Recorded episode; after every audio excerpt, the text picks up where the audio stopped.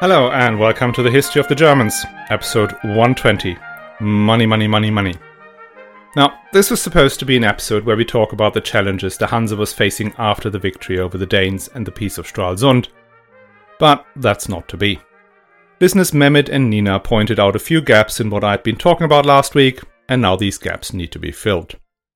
It's all good talking about the trading network and the flow of goods across the Baltic and northern Germany, but what about the opposing flow? The flow of money. How do the merchants get paid?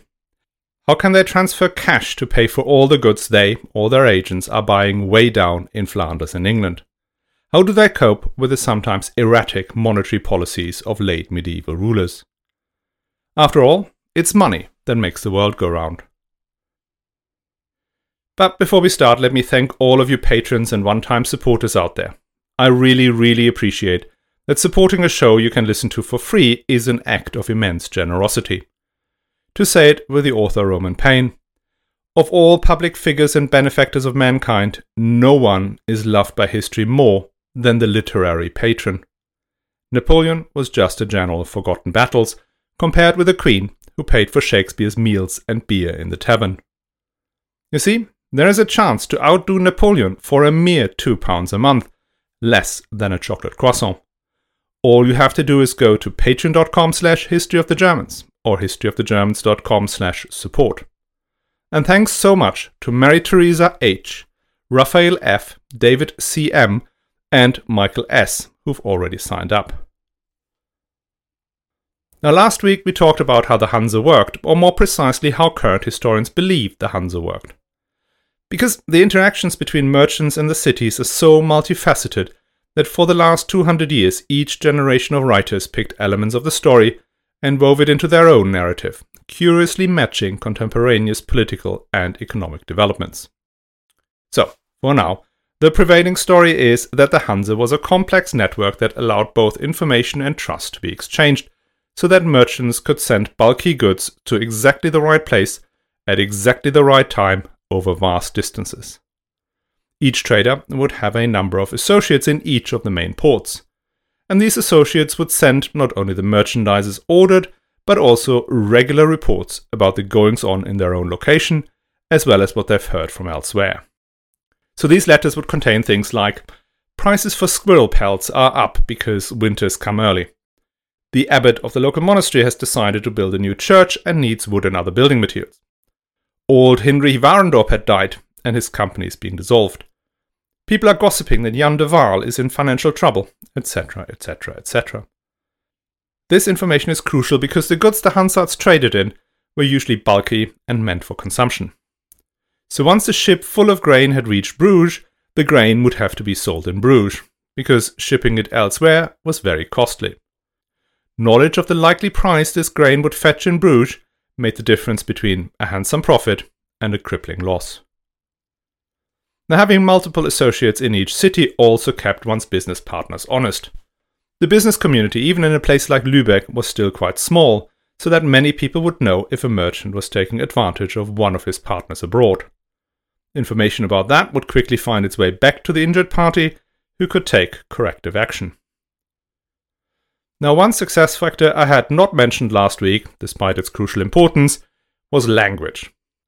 The Hanse merchants from Narva to Bruges, from Cologne to Bergen, all spoke the same language Middle Low German. Now, Middle Low German has developed from Old Saxon, spoken in the Old Duchy of Saxony, and is most comparable to modern day Dutch. This was the language not just spoken by the people, but also the written language.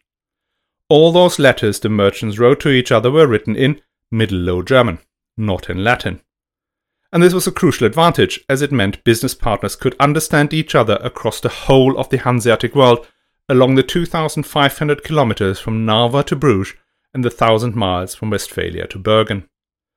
They held their court sessions in Middle Low German, and even the recesses of the Hanseatic Diet changed from Latin to Middle Low German in 1369.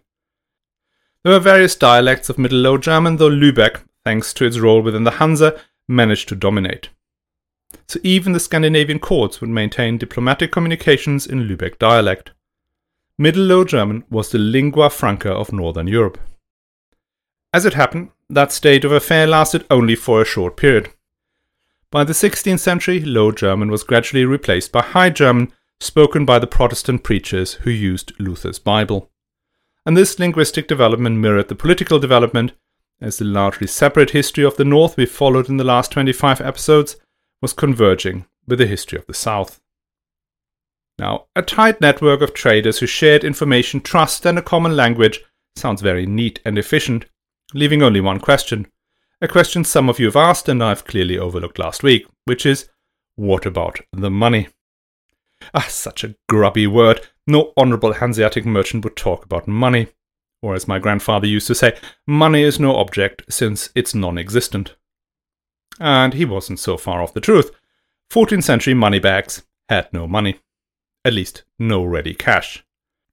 There weren't even any banks in the Hanse before two Florentines, Ludovici Baglioni and Gerardo Bueri, founded one in 1410.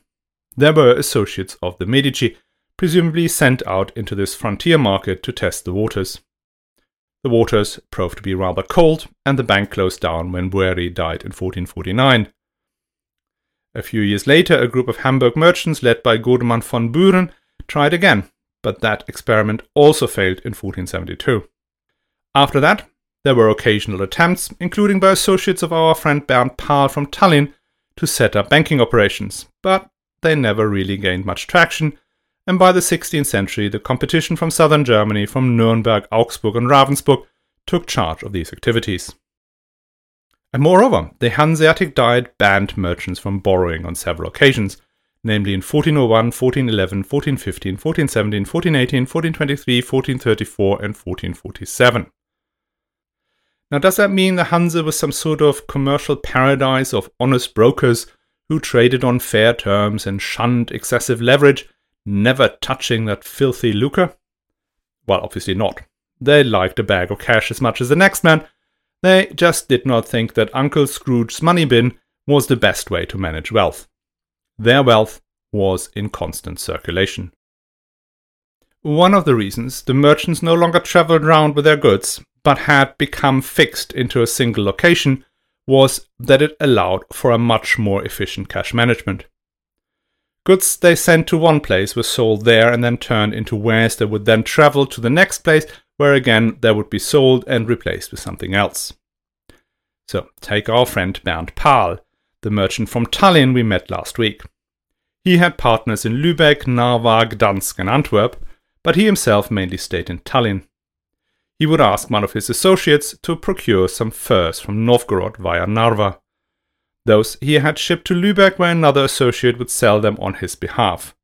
The proceeds of that transaction would then be used to buy English cloth as per Bernd Pahl's instructions and then sent back to him in Tallinn. Meanwhile, he would do the same for his associates and partners who wanted to buy or sell goods in Tallinn. As a consequence, Bernd Pahl's warehouse was full of stuff belonging to his trading colleagues whilst the goods he owned were in someone else's cellar. The same goes for the money. The money in Bernd's strongbox was mainly the proceeds of sales he had made on behalf of his business partners, whilst again, money he owned was somewhere else in the network. A full reconciliation and payout only happened when Bernd Pahl died and his inheritance was settled. So, as long as these transactions operate on a bilateral basis, there is not much need for financial instruments but the trade had grown a lot more sophisticated than that. Let's say Bernd Pahl wants to sell the furs to one of his associates in Lübeck, but he does not trust that associate to get him a good deal on the English cloth.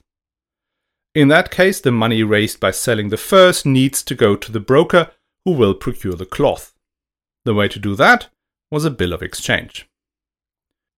So, a bill of exchange works roughly as follows Bernd Pahl writes an instruction to his fur dealer to pay the cloth dealer the amount of 100 Lübeck mark at Michaelmas. The document will be sent to the cloth dealer, who would then go to the fur dealer and ask him whether he would honor this instruction. If the fur dealer accepts this bill of exchange, he becomes the payer, meaning that at Michaelmas he has to pay the cloth dealer 100 Lübeck mark, no ifs, no buts. Now, the cloth dealer has a claim against the fur trader who lives in his town and who he could take to court if he fails to pay on time. There is a shortened court procedure for bills of exchange, meaning that he could send the bailiffs round in no time. and if the fur merchant is bankrupt, he could still claim the money back from Bernd Pahl. So, from the cloth merchant's perspective, the bill of exchange is almost as good as cash, which means he's happy to find Bernd Pahl some English cloth and send it across to Tallinn. Bills of exchange are very common in the Hansa world, as it is in many other trading systems. What the Hansa merchants also use are bearer bonds, which are less common elsewhere. Now, a bearer bond works as follows. Let's take again our friend Bernd Pahl in Tallinn. Assume he wants to buy English cloth for 200 Lübeck mark, but the fur he's sending is worth only 100 marks. He also does not have 100 marks in ready cash to send along with the furs to make up the difference. So, what he can do is issue a document that says he would pay anyone who presented this document back to him the sum of 100 mark. This he sends to the cloth merchant together with a bill of exchange. Now, the cloth merchant is a long standing associate of Bernd Pahl, so he knows that Bernd is good for 100 marks. However, Mr. Cloth Merchant is unlikely to go to Tallinn any time soon to collect the 100 marks. That issue is overcome by the fact that Bernd Pahl promises to pay to whoever shows up with this bearer bond. So Cloth Merchant can take the bearer bond and swap it with someone else who needs to pay 100 marks in Tallinn.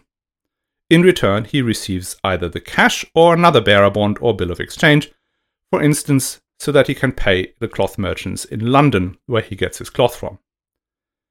Normally, bearer bonds do not work very well between individual merchants engaged in long distance trading, for the simple reason that they normally do not know each other very well. And more importantly, they have no current information about their creditworthiness. Now, in the Hansa, with its tight network of information exchange and social control, bearer bonds can work between individual merchants. Bills of exchange and bearer bonds are not only means to facilitate payments, but they also have a short term credit element. So Bernd Pahl knows that it will take several weeks before the bearer bond he issued to pay for his cloth will make it back to Tallinn. The 100 marks he will need to pay out once the bond returns in, say, 6 or 8 weeks, he can use that to finance some short term investment. In practice, that makes the bearer bond a short term loan and so is the bill of exchange. These instruments therefore cover a big part of the liquidity needs of a Hansa merchant. But there are financing needs that go beyond covering liquidity. For instance, our other Tallinn trader, the ambitious Hans Zellhorst, he needed to borrow money to buy himself a large and representative house in the center of town when he became a member of the Great Guild. Now, the funds for that he seems to have borrowed from fellow merchants. So we find that some of the large merchants ran a financial business alongside their wholesale franchise. What they mostly did was extending credit to their suppliers of wares. So the burghers of Tallinn would, for instance, extend credit to the owners of the large Estonian estates, who were also their suppliers of grain and other agricultural produce. They would even lend large sums to bishops and the Teutonic knights themselves. Now, the reason for these loans were mainly to tie the suppliers to the traders. In Bergen, this was an integral part of the business model as the Hansards linked their lending to the exclusive right to purchase the fishermen's catch at a predetermined price. Another major finance activity was money exchange. Currencies across the Baltic differed considerably. The silver mark of Lübeck was a key reference currency, but most of the large cities like Riga and Gdansk had their own currencies. The Scandinavian rulers as well as the German princes were minting coins, and tried to enforce their use in the cities that belonged to their territories. Burgundy and England too had important currencies, which meant that traders were constantly obliged to use foreign exchange. To avoid having to ship vast amounts of gold and silver in various denominations around the place, a lot of this was done through bills of exchange. Say, Bernd Pahl in Tallinn would issue bills of exchange drawn on himself in Riga mark of silver. They could then be exchanged into bills of exchange drawn on Lübeck merchants in the Mark of Lübeck at an agreed exchange rate. And that exchange rate was often used to hide the interest on the loan element of these instruments. Now, the people who would do these banking operations were Hanseatic merchants rather than banks. Once a merchant has risen through the ranks and joined the city council, he will have to spend a lot of time on political issues, sometimes even go on long missions abroad unless he has an excellent setup with a great apprentices or a competent successor, it will be difficult for him to keep all these different balls in the air. making sure goods arrive on time, payments are made when due, etc., etc. That makes finance and real estate more attractive. Lending money or renting out houses requires less oversight and leaves room for political passions, which is why most creditors tended to be the most senior and the most powerful people in town. Bottom line, there was a lot of banking activity in the Hanse, just that it wasn't performed by banks. In the same way that the network system precluded the emergence of large trading firms, it also prevented the creation of large banks. In most markets, banks can offer loans on commercial terms superior to individuals, and that's down to three reasons. First, they can make a spread on the difference between the interest rate they pay on deposits and the interest they charge on loans. The second element is diversification. Banks have large portfolios of loans so that if one borrower fails, the bank can sustain the loss. And third, at least in principle, banks should have superior information and sophisticated tools to assess the probability and the severity of default. Now, when the Hanse was at its height, none of these advantages cut through. Deposits were quite rare in a system where merchants kept running their business literally until they dropped dead and the cash was constantly in circulation. They effectively never really cashed out. Diversification, too, was of limited benefit, given that the market was comparatively small and major events such as wars or climate effects led to correlation between defaults. And finally, the network was a much more efficient information and risk mitigation model than a medieval banking house. On the other hand, when we come to the end markets of the Hanse in London and in Flanders, a banking model had a major advantage over individual merchants. And that's exactly where you find the great banking houses operating. You remember the victim of the privateer Paul Beneke, the banker Tommaso Portinari? Well, he was the main representative of the Medici Bank in Bruges. And these banks would offer loans secured by bonds or bills of exchange. For instance, it allowed a German merchant to use a bill of exchange drawn on another Hansard back in Hamburg to purchase goods from a Catalan. Now, the Catalan would not accept the bill of exchange on a guy he had never seen or heard of, but the bank would. We know from English records that the Hanse merchants were some of the most prolific users of lending services in 15th century London. One example of such heavy users of banking services was Hildebrand Veckinchusen. Now, the largest set of papers relating to the business of a Hanse family is the Veckinchusen archive, consisting of 12 account books and 600 letters, which are today part of the UN World Heritage. They trace the career of Hildebrand Veckinchusen, whose ambition exceeded many of his contemporaries. He had based himself in the Hanse Kontor in Bruges, from where he rapidly expanded, trading not just in the classic Hanseatic markets, but down into southern Germany and even into Venice. The scale of his business was impressive. In 1411, he claimed to have bought goods worth 70,000 ducats after having sold wares for 53,000 ducats. He traded in everything including luxury goods like amber from Prussia and furs from Novgorod. He also bought salt in vast quantities in the Bay of Bourgneuf. To fund his expansion, he turned to Italian bankers. But he was just not lucky enough to play in that league. His associates lost goods, and one defrauded him. The figs he ordered up from Italy arrived rotten, as did some rice, when the economy tanked in the early 15th century, leverage ended up biting him back, and in 1422 he was arrested for not paying his bills and was put into the debtors' prison. All the way into the 20th century, historians had dismissed Veckinchusen as the exception that proves the rule. Hansards, so the story goes, were sober, calculating traders who refrained from speculation and excessive risk. In particular, Hansards allegedly did not like credit. In fact, they had it banned. And there were explicit decisions by the Hanseatic Diet banning the use of credit in, as I said before, 1401, 1411, 15, 17, 18, 23, 34, and 47. Does that mean the Hanse was opposed to lending in principle? Most people believed that until the 1980s, when Stuart Jenks took a close look at the background of these bans on borrowing issued in the early 15th century. What came out was a rather fascinating but extremely geeky story. So, if you're not particularly interested in the intersection of macroeconomics, finance, and politics in the 15th century, fast forward, wild guess, 4 to 5 minutes, and there we're going to talk about more accessible topics. So, this is now the story of the 1401 ban, which specifically applied to Bruges. At that time, Bruges, like the rest of Flanders, was part of the Duchy of Burgundy. The Duke of Burgundy was Philip the Bold, a man much engaged in war. As such, he was always short of gold he needed to pay the troops. That seems surprising since he was the ruler of the most active commercial and financial markets in Northern Europe Bruges, Ghent, and Antwerp, and should hence be immensely rich. Now, being the overlord is great, but the problem was how to extract the money from the rich burghers of these cities. He could have increased taxes again, but that had been done already, Plus, it tended to affect the poor more than the rich, and these wretches had a tendency to revolt. If not by tolls and taxes, another way territorial lords funded themselves during this period was by manipulating the currency. These princes, like a state today, had the right to determine what was legal tender in their lands. Specifically, they could declare that new coins are being issued and that everybody had to come and exchange their old coins for the new ones. The way the Lord made money from that was by handing back a lot less gold or silver than he had received in the exchange. The victims of this cash extraction could only avoid a loss by two means.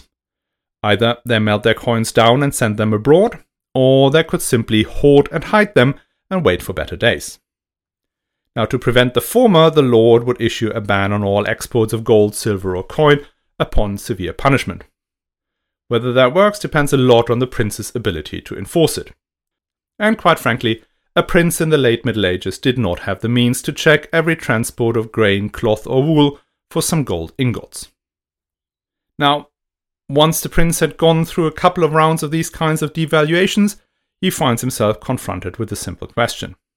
Is the reason that so few coins are presented at the mint down to either that there is no more gold left in the country at all, or is it down to the people hoarding precious metal? In 1399, the Duke of Burgundy came up with a way to find out. He ordered that from now on all transactions had to be made in cash. And that was a shock to the system. We may be in the early 15th century, but as we have seen with the bills of exchange and the bearer bonds, a lot of commercial transactions were already cashless. And That was even more the case in Bruges, the financial center of Northern Europe. The citizens of Bruges were as unwilling to walk around with the equivalent of hundreds of thousands of pounds then as we would be today. Therefore, a merchant coming to Bruges would set up an account with a Bruges banker, often the host where he was staying at. This banker in turn had accounts with most other bankers in Bruges so that any transaction could be settled account to account. Alternatively, the parties could use bills of exchange, bearer bonds, or banker's drafts. If the merchant was creditworthy, he may be even granted an overdraft on the account or could borrow funds to pay for the merchandise. That way, nobody ever saw any gold or silver coins. But the Duke was convinced they existed, based on the irrefutable evidence that these money bags seemed to be literally coining it.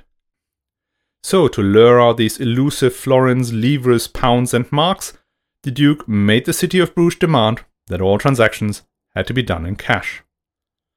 So, instead of handing over a bill of exchange in lieu of payment, the buyer would have to cash his paper and bring the coins to the seller. Or if the buyer was buying on credit, he needed to get the banker to give him the funds in coin and then hand them to the seller.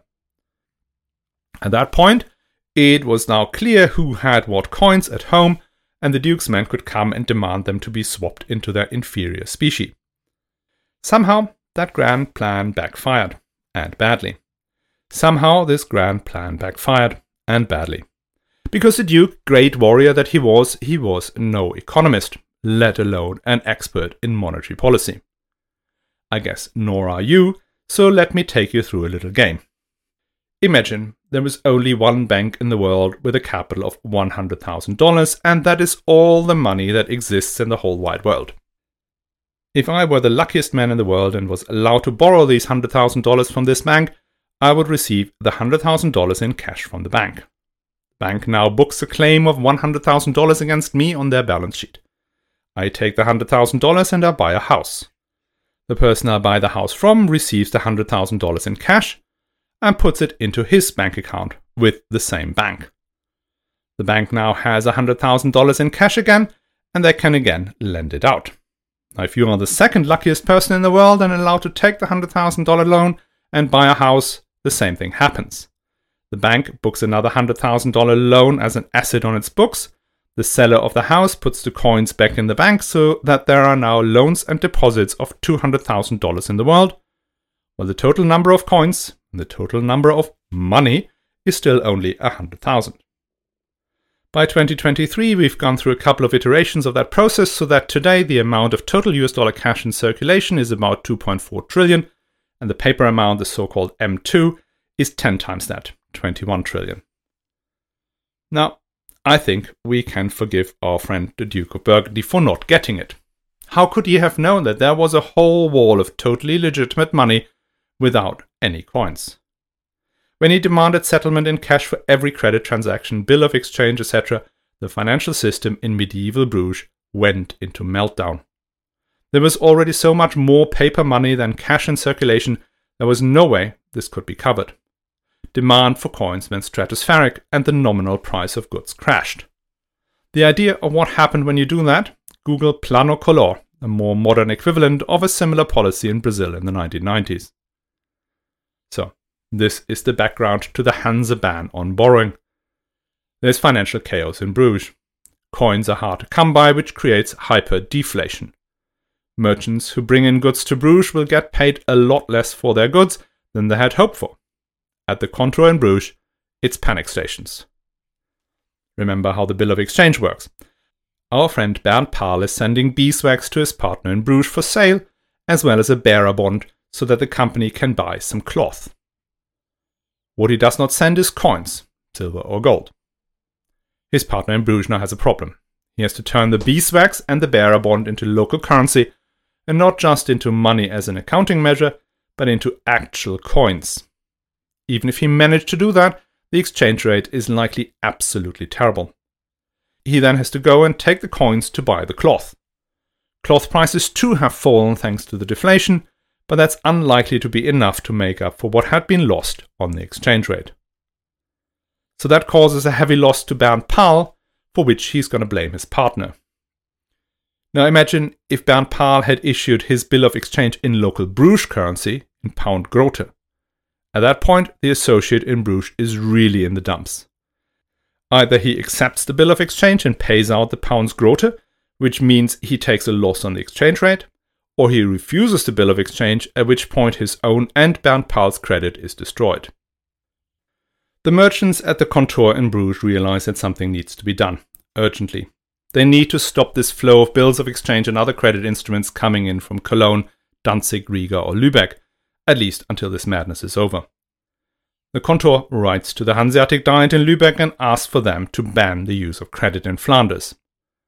Initially, the participants in the diet did not quite understand why this was such a big issue, but in the second round they realized that they may lose either the Comptoir in Bruges or the good credit of the Hanse merchants in Flanders.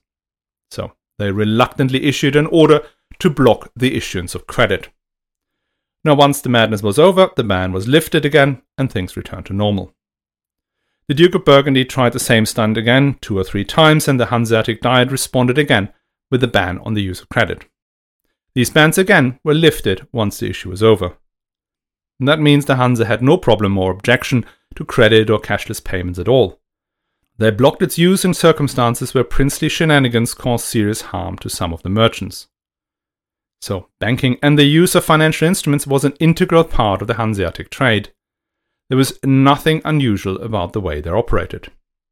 However, there was one significant difference between Hansards and their Italian, English, Flemish, and Spanish counterparts they did not use double bookkeeping. The trading records we have from this period suggest that accounting was a complete mess. A Hansard merchant literally had no idea whether his assets and liabilities were balanced, nor did he have a reliable cash forecast. It often took years to work through the collection of letters and order books to reconcile the accounts of a company once one of the partners had left. Not knowing how much equity a business has is not something one would want to disclose to the bank, when looking for a loan. That may be another reason that there were no banks and that the Hanse firms never grew to the size of a Fugger or Ravensburger. They simply could not handle it. I struggle to imagine how they even managed what they had. As we've seen with Bernd Pahl, even relatively small merchants would be involved in three or four different companies whose goods and finances he had to keep separate from his own. Then some of his bills of exchange or bearer bonds were issued in his own name, some in the name of the company, all with different due dates. Cash had to be kept separate too and tracked. It really is mind boggling. And finally, another point about currencies. Having all these different coins and frankly mad monetary policy must have been a major problem. A large part of banking in the Middle Ages was foreign exchange, either direct exchange of foreign coins into local currency or by issuing some sort of traveler checks which allowed the crusader or merchant to draw funds in lands far away. In both cases, the foreign exchange banker would make a handsome profit. This made trade more expensive than strictly necessary, which is why the Hanse tried to resolve the problem. Many cities had acquired the right to coinage during the 12th and 13th century. And the cities did not try to turn their currency into money making schemes the way the Dukes of Burgundy and pretty much all the other princes were doing. They wanted their currency to remain stable.